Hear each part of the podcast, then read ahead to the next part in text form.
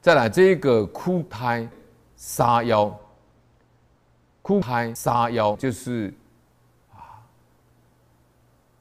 挖开这个母胎，残害幼体，凶残不义。那么这个呢，确实是有人这样做啊。听说有人甚至呢，有人甚至被杀呢，他那个肾都被割走了，他的器官都被割走了。啊，可以移植的，比如说肾呐、肝呐，都被人家挖走、挖空了，是真有这样的一个，听说有这样的一个伤天害理、凶残不义的行为，确实好像有听说过，啊，因为这个肾跟肝可以拿去卖，有些人需要这种换肝呐、换肾，那有些人为了贪财、贪贪图这个钱财呢，不惜呢杀生害命。也可以讲，这叫哭胎呢，杀妖，啊，那非常残忍的行为，尤其是杀害这个母胎，残害这个幼幼体，啊，那最近呢，墨学就是有一个，也是学佛的朋友呢，啊，是一个菩萨呢，他最近呢，就是因为动了一个手术呢，要要做一个手术。那这个手术呢，算是不小的手术。那么他要去做手术前的当天呢，啊，有跟我联络。我当时就马上问呢，我们平常都在护持的，啊，台湾台南的，啊，观音的家护生园区，就专门啊，有些动物要被宰杀的时候呢，都会把它买下来，啊，放在那个观音的家呢护生园区呢来保护。前一阵子呢，在去年年底呢，十二月中的时候，墨雪呢救了大概十五只的乳牛，就是台湾省农委会平常有在他们的牧场有养了一些乳牛，那么这些乳牛平常就是生产这个牛奶呢，啊，来卖给这个民众来喝。那么这些乳牛因为已经到一定的年纪了，不能够再产乳了，所以呢，台湾省农委会就公告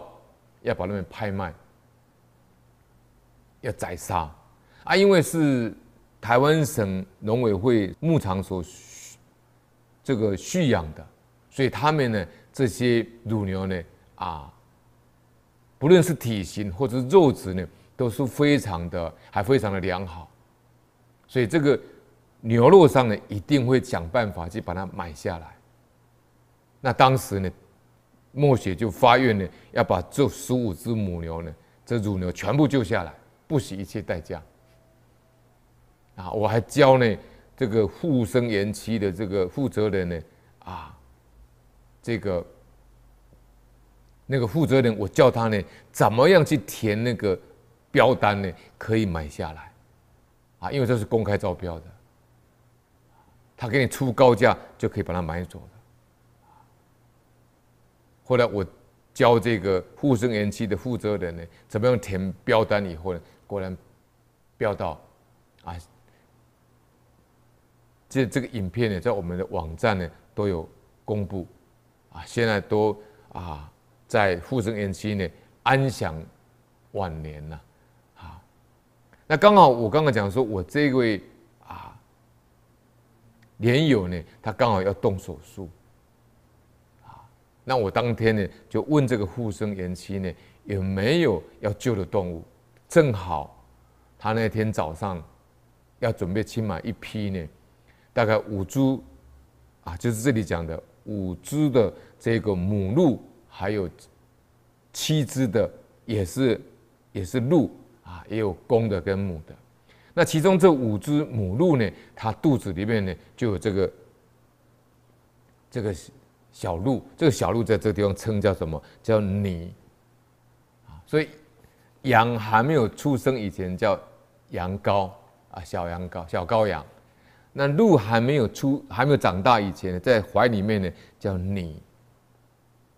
那我问那个护生园区说，哎，那买这个要干什么呢？他说：“就是要把这个啊把这个母鹿呢，把它杀死，然后就把他那个怀中的那一个小鹿呢，把它挖出来，就是这里讲的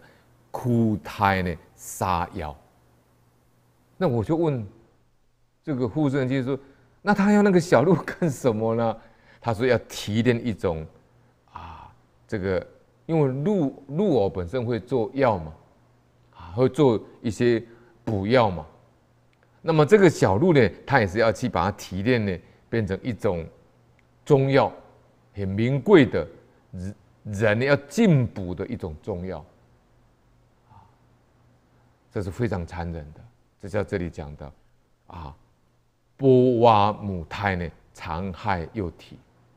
那后来当然是全部被我救，被我救下来了啊。啊，我一看到照片呢，确实是怀孕的母鹿。